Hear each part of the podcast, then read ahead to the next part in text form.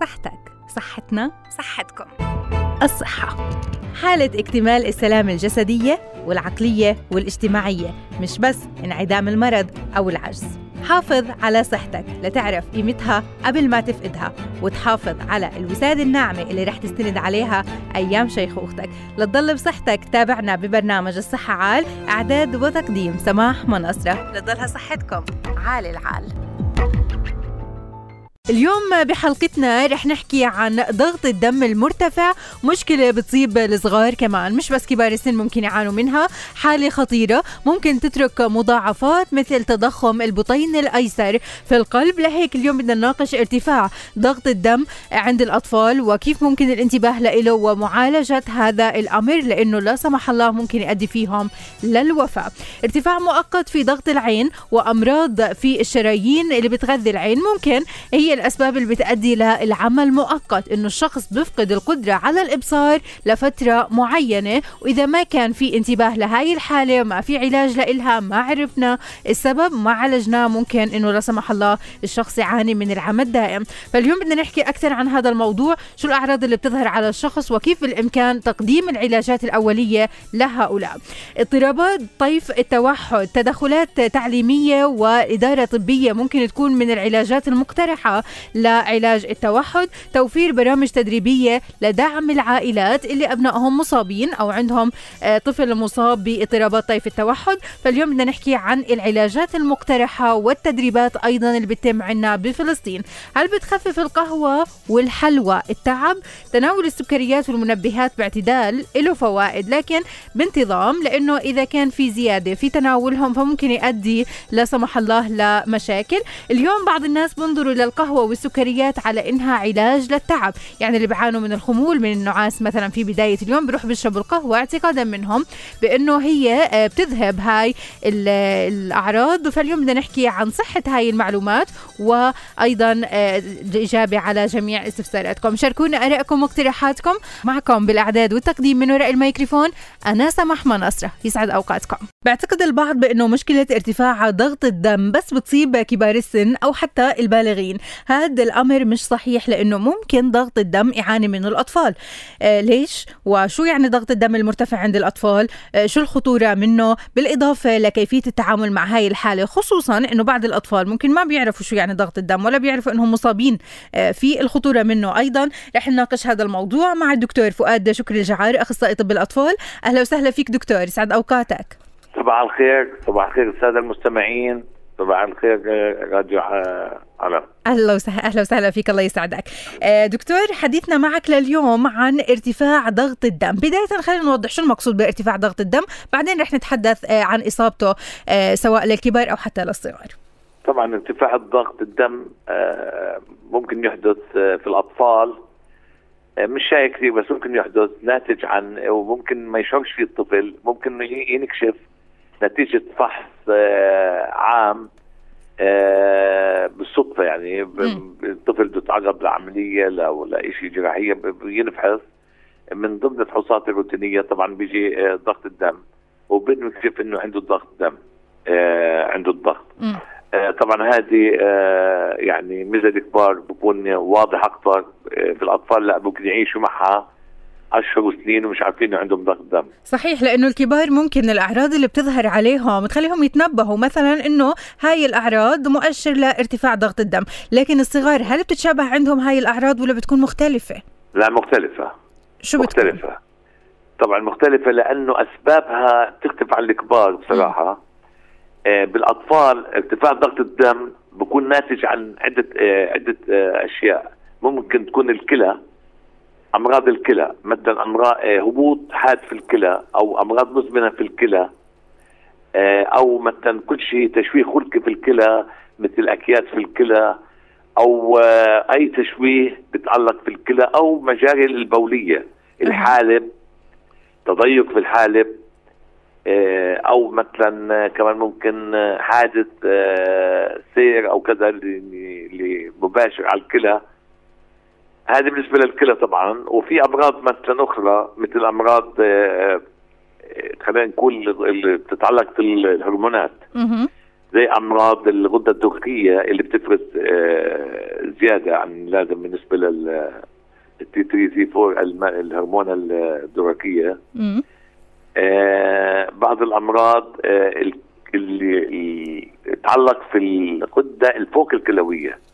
اللي في مادة هناك اسمها كورتيكوز نوع من أنواع الكورتيزون. ممكن تكون تفرز زيادة عن اللازم بتسبب ضغط في الدم. عدا أعراض أخرى طبعا. مم.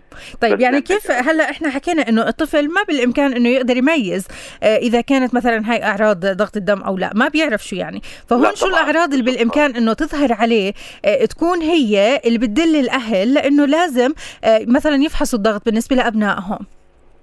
بصراحة يعني بالضبط يعني هذا السؤال آه، يعني آه، من ناحية عملية خلينا نقول صعب الأهل يكتشفوا آه. إنه صعب جدا إنه تكتشفوا إنه عنده ضغط الولد. م. هي بتكشف لما يكون الولد بيعاني من أي أمراض في الكلى أو في الأوعية الدموية أو الغدد الليمفاوية أو في الجهاز الدماغ. أوه. زي نزيف آه، في الدماغ أي أو أورام في الدماغ. يعني بتكشف خلينا نقول إذا الطفل بيعاني من أمراض أخرى وبدخل مستشفى بنكشف إنه أوه. عنده مثلا مثلا إنه عنده ضغط. مم. يعني بعبارة ثانية إنه المريض عاده المريض بروح عشان الدكتور عشان الضغط مزبوط هذا نقطة مهمة. هو عشان مثلا الطفل عنده مشاكل زي ما كنا أي شيء مشاكل في الكلى في الغدد في الهرمونات اللي بتصيب الغدة الدرقيه آه، أو جهاز الدماغ اللي ممكن يتعرضوا لاورام أو نزيف يعني بيروحوا على الدكتور عادة وطبعا الناس ننسى السمنة.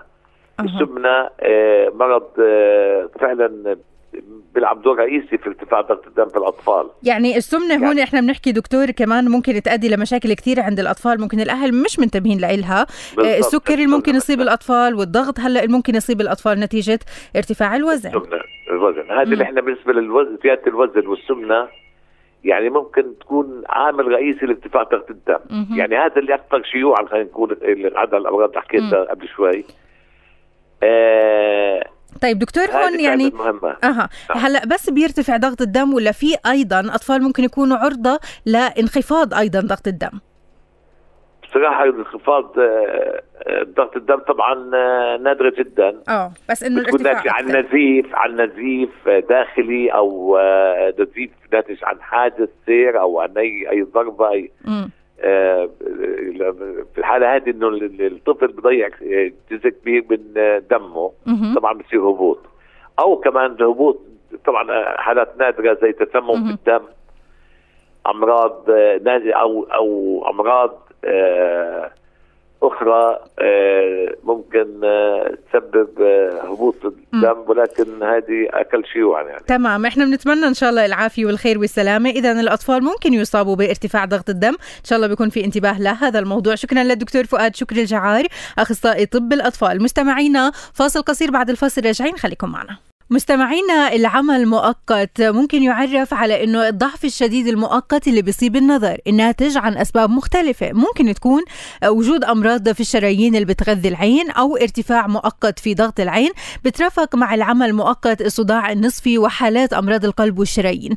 هاي الحالة ممكن إنه البعض ما يعطيها أي أهمية نظرا لإنه بيعرف أو إنه أصيب في هاي الحالة من قبل فبيعرف إنه فقدانه للبصر رح يكون مؤقت وسرعان ما يعود آه، بعد فترة قصيرة. لكن إذا تكررت هاي الحالة فممكن يكون فيها خطورة. هذا الموضوع اللي رح نناقشه لليوم أكثر مع الدكتور أمجد إسحاق أبو صفية أخصائي طب وجراحة العيون. أهلا وسهلا فيك دكتور يسعد أوقاتك. يسعد صباحك يسعد صباح المستمعين. أهلا وسهلا فيك. أهلا وسهلا بحضرتك. دكتور بداية خلينا نعرف شو العمل المؤقت وأسباب الإصابة فيه؟ هو آه، الضعف الشديد المؤقت الذي يصيب النظر. يعني المريض بيفقد نظره مؤقت لعده دقائق أو آه، ثواني. هلأ بكون ناتج عن عدة أمراض ومن ضمنها أمراض الشرايين التي تغذي العين. تمام. أو أمراض القلب أو أمراض تصلب الشرايين أو ارتفاع مؤقت في ضغط العين. هلأ بالنسبة لتضيق الشرايين أو تصلب الشرايين وخصوصا في الرقبه هلأ العين طبعا تعرفي تتغذى من شرايين القلب عن طريق اللي هم شرايين الرقبة اللي بيغذوا العصب فإذا بصير فيهم تضيق أو تصلب هذا بيؤدي إلى إنه التغذية سوء تغذية للعصب فبيؤدي إلى سوء اللي هو إنه المريض يفقد نظره. طيب دكتور هون يعني ممكن إنه الحالة يعني البعض يعتبرها بإنه هي حالة عادية لكن إحنا ممكن إنه نحكي عن مخاطر نتيجة هذا. الأمر طبعا أول هذه مش حالة عادية هذه حالة في غاية الخطورة. ومرات بتقضي إنه life saving إنه تحفظي يعني حياة المريض. مم. يعني كان يكون هناك إنه وخصوصا بيكونوا أعمارهم صغيرة فيجي واحد فقد النظر مؤقت لولا ثواني أو دقائق فورا لازم يسوي تصوير طبقي لشرايين الرقبة. آه أه. وإذا صار في هذا تضيق أو تصلب فورا لازم يتحول إلى أخصائي القلب وعمل اللازم لأنه م. إذا ما عمل بتكون هذه جلطة ويمكن تدخل في أي مكان داخل الشرايين وبتسبب مشاكل م. مش بس للعين بل بل بتهدد حياة المريض. أها، طيب دكتور هون ممكن إنه في بعض الأشخاص اللي كمان بيسألونا إذا كان التعب والإجهاد ممكن يؤدي أيضا لفقدان العمل مؤقت لأنهم عانوا من هاي الحالة ولا بيكون السبب مخفي وهم معتقدين إنه هذا السبب الحقيقي.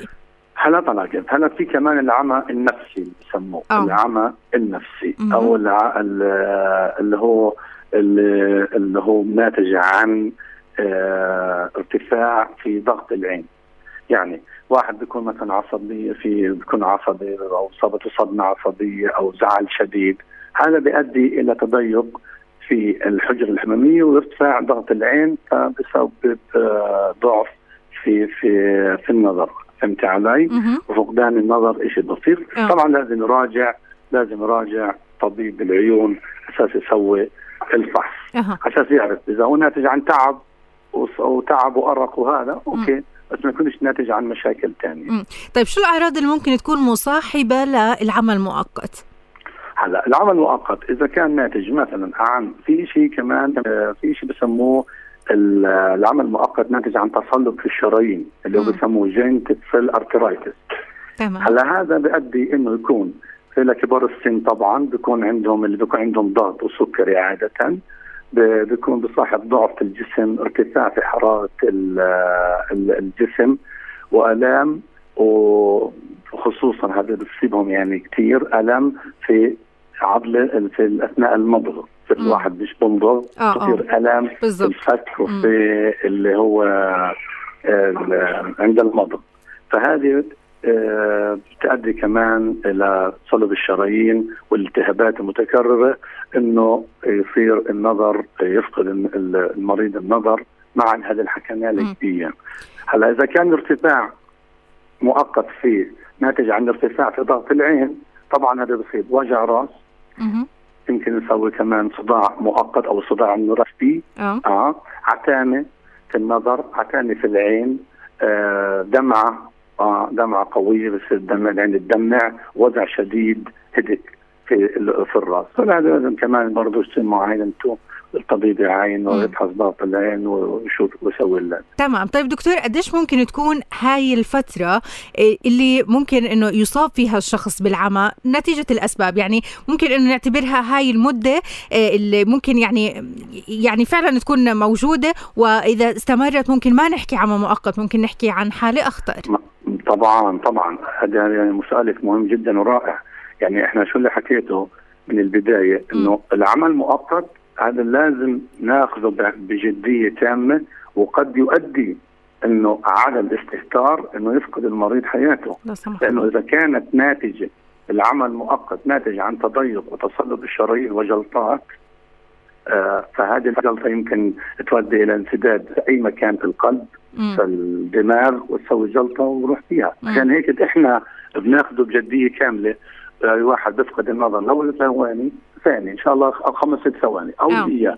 فورا بنعمل فحص نظر فحص ضغط العين فحص الشبكية.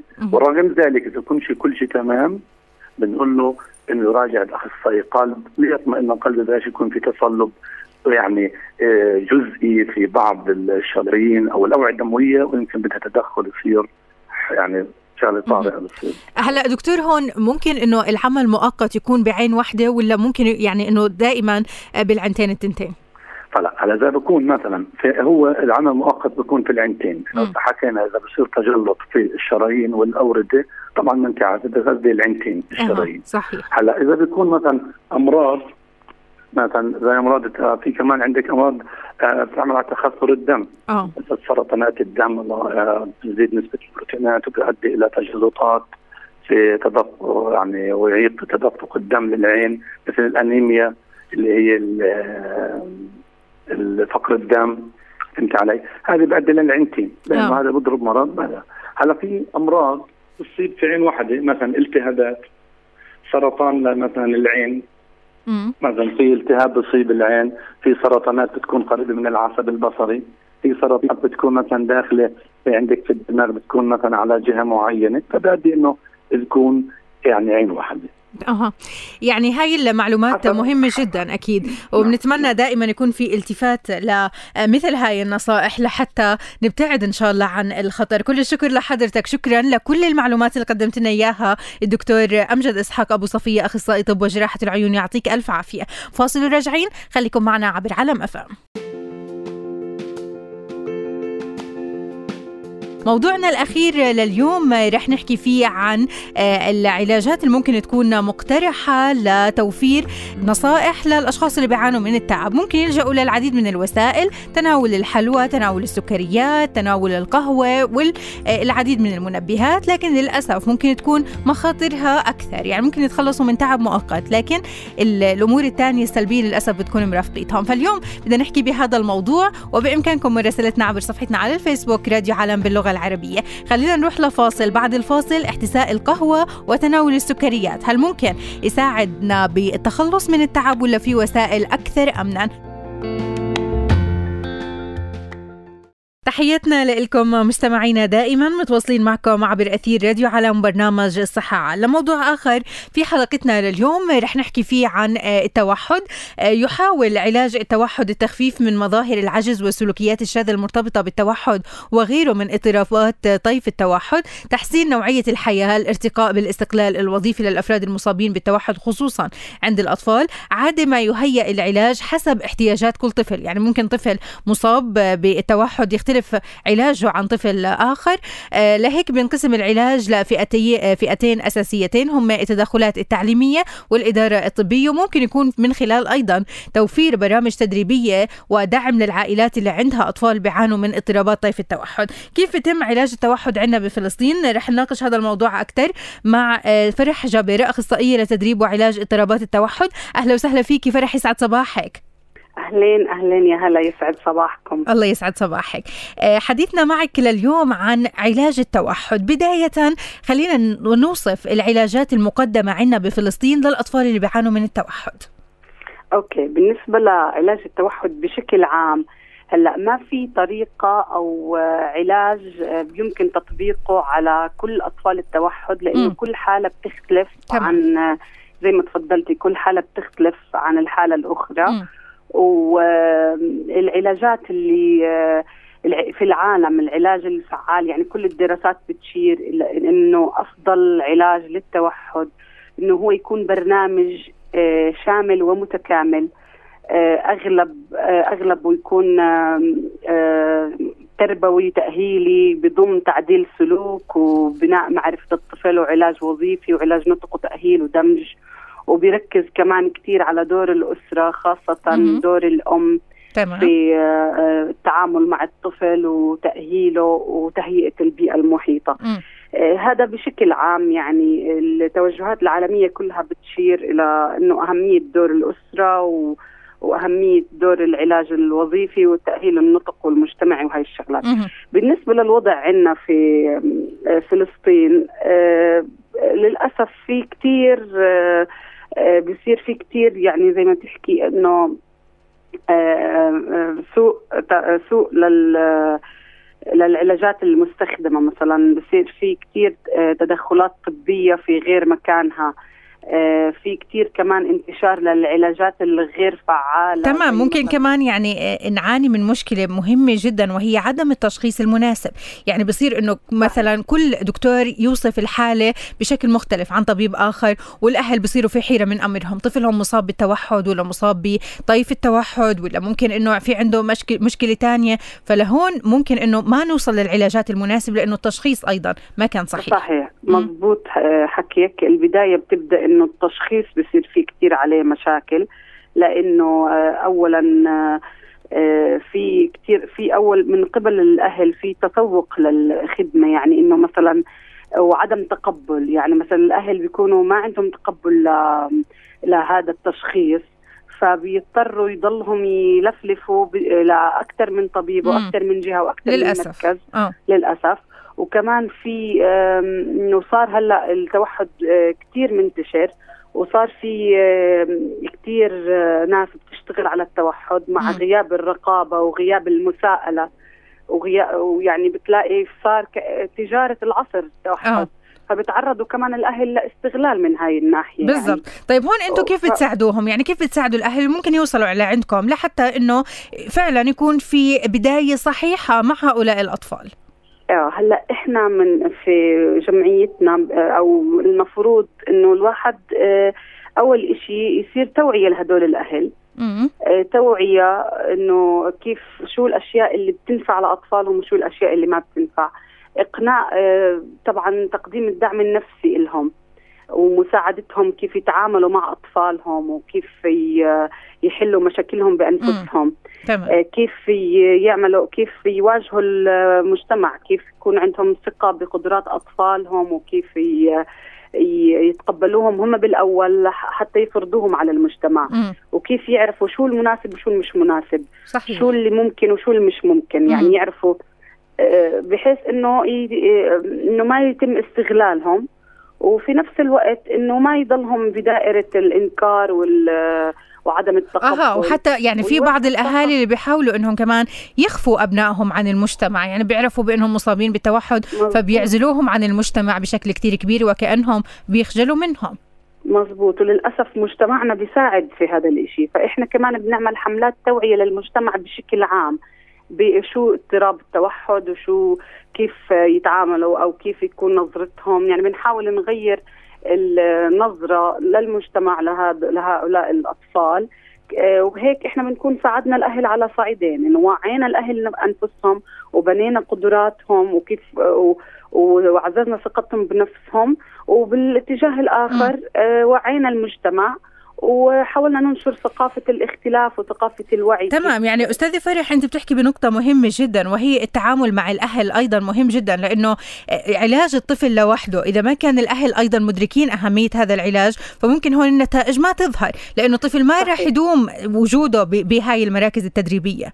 صحيح. هلأ الطفل آه، آه، على أقصى حد لو في المراكز التدريبية ممكن يروح ست ساعات ثمان ساعات بالضبط صحيح. لكن باقي النهار باقي ال 24 ساعة حيكون موجود مع الأم. مم. الأم هي بتعرف أكثر أو الأسرة بشكل عام شو ابنها قدراته شو بيحتاج آه كيف ممكن تتعامل معاه. بعدين إحنا بنقول إنه آه, آه، العلاج التوحد وتاهيله مش مجرد جلسات تأهيلية مدتها لها مدة محددة. لازم إحنا بنعلم الأهل إنه يكون هذا الإشي نظام حياة. يعني نظام آه، آه، يتعاملوا فيه مع أطفالهم أثناء الأكل، أثناء الشرب، أثناء النوم، أثناء الطلعة خارج البيت، أثناء وقت الفراغ في البيت، يعني إحنا نعطيهم نظام شامل آه، كنظام حياة مع الطفل. وهذه هي الوسائل الأنجح وال اللي اللي اللي, اللي أثبتت الدراسات إنها هي بتعطي نتائج أفضل لأطفال التوحد. أها طيب هلأ أه. كمان كيف بتشوفي بأنه فعلا الأهل ممكن ينظروا لهذا الموضوع بوعي بثقافة إنه لازم نبدأ بعلاج أطفالنا لازم إحنا كمان ناخذ المعلومات وأيضا يكون في تقبل لهؤلاء في المجتمع. آه مزبوط هلأ في آه بيختلف يعني بيختلف هذا على حسب درجة وعي وثقافة الأهل و وتعلمهم وكمان المحافظة اللي هم بيعيشوا فيها. بس أغلب الأهل عندنا بشكل عام آه، بيمروا كثير بمرحلة إنكار وعدم تقبل في البداية للأسف. وبعد هيك بتختلف من شخص إلى آخر إمتى ببلشوا يطلعوا من هاي السايكل ويدوروا على المساعدة. وبتختلف كمان ردود أفعالهم. يعني في أهل بتضل عندهم اليأس إنه خلص الإبن بكفي إنه بيروح على هاي على المركز وبتلقى الخدمات التأهيلية. وفي أهل لا بيطبقوا الإشي بشكل مكثف وبيحصلوا على نتائج.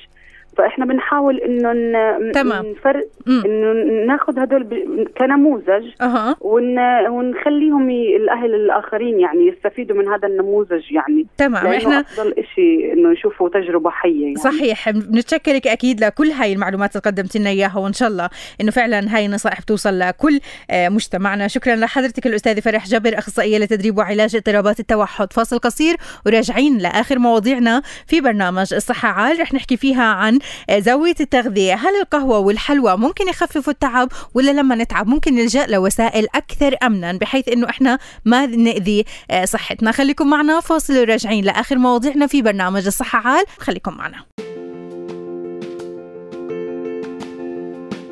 اليوم بحلقتنا رح نحكي عن ضغط الدم المرتفع مشكلة بتصيب الصغار كمان مش بس كبار السن ممكن يعانوا منها حالة خطيرة ممكن تترك مضاعفات مثل تضخم البطين الأيسر في القلب. لهيك اليوم بدنا نناقش ارتفاع ضغط الدم عند الأطفال وكيف ممكن الانتباه له ومعالجة هذا الأمر لأنه لا سمح الله ممكن يؤدي فيهم للوفاة. ارتفاع مؤقت في ضغط العين وأمراض في الشرايين اللي بتغذي العين ممكن هي الأسباب اللي بتأدي للعمى المؤقت إنه الشخص بيفقد القدرة على الإبصار لفترة معينة وإذا ما كان في انتباه لهاي الحالة وما في علاج لإلها ما عرفنا السبب ما عالجناه ممكن إنه لا سمح الله الشخص يعاني من العمى الدائم. فاليوم بدنا نحكي أكثر عن هذا الموضوع شو الأعراض اللي بتظهر على الشخص وكيف بالإمكان تقديم العلاجات الأولية لهؤلاء.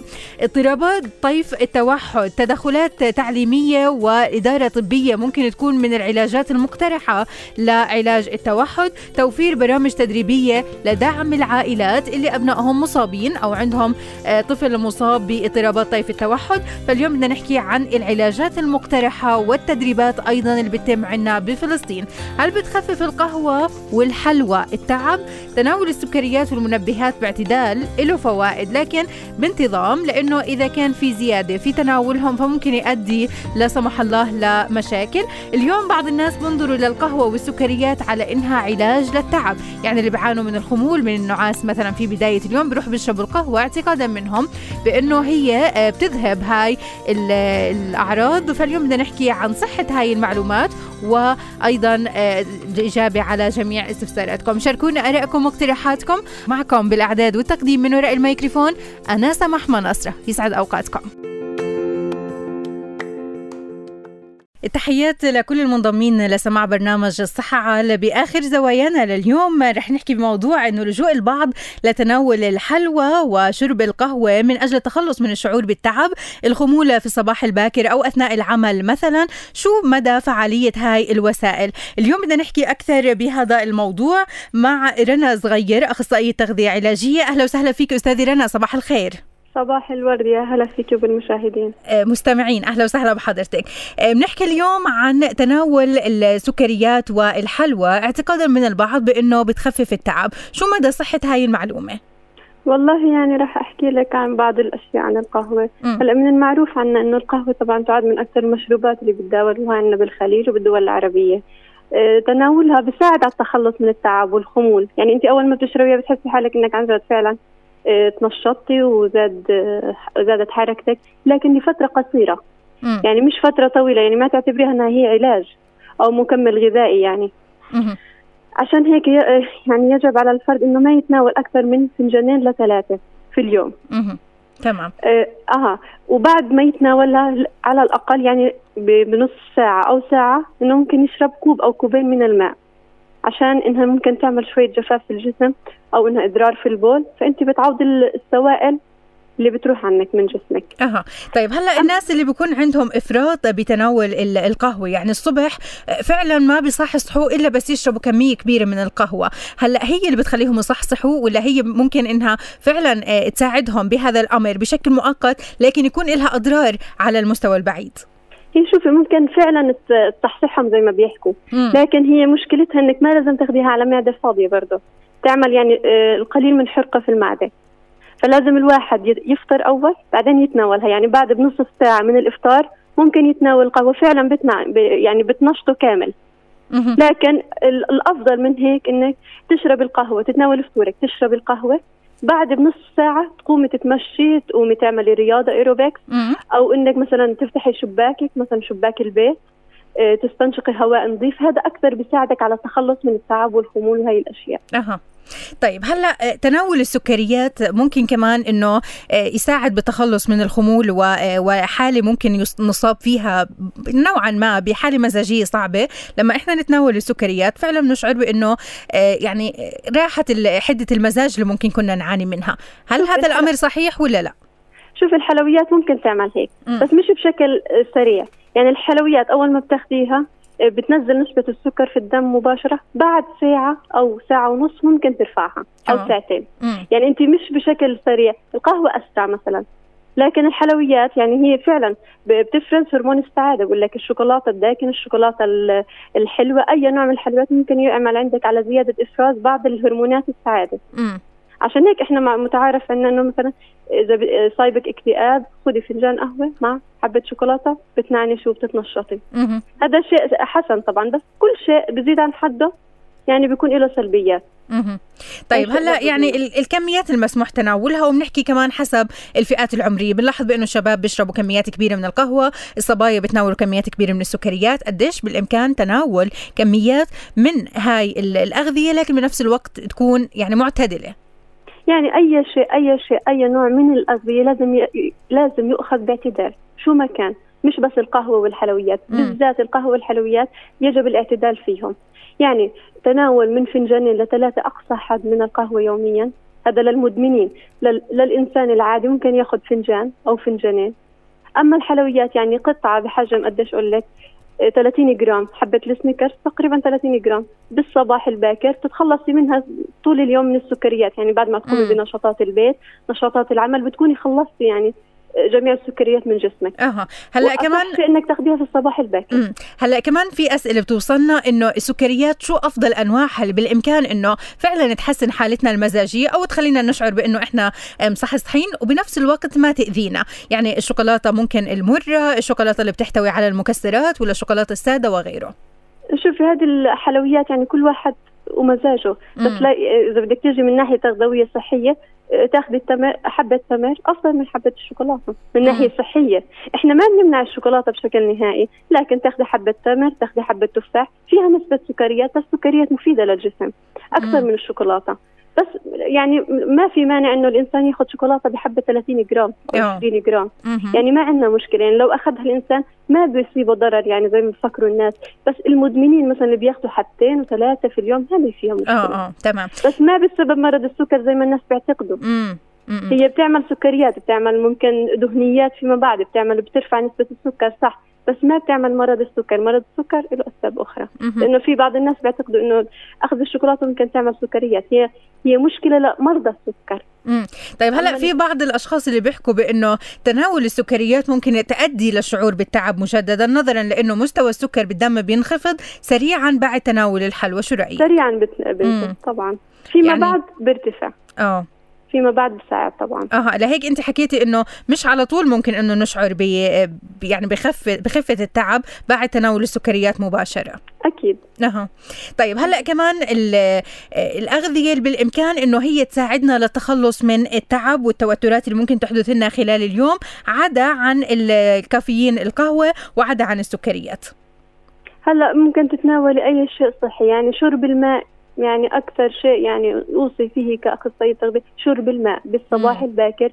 إذا بدك تقومي يعني تقوم كل أنشطة جسمك بال بال تكون خالية من التعب والمشاكل لازم تشربي أقل شيء من نص لتر للتر ماء.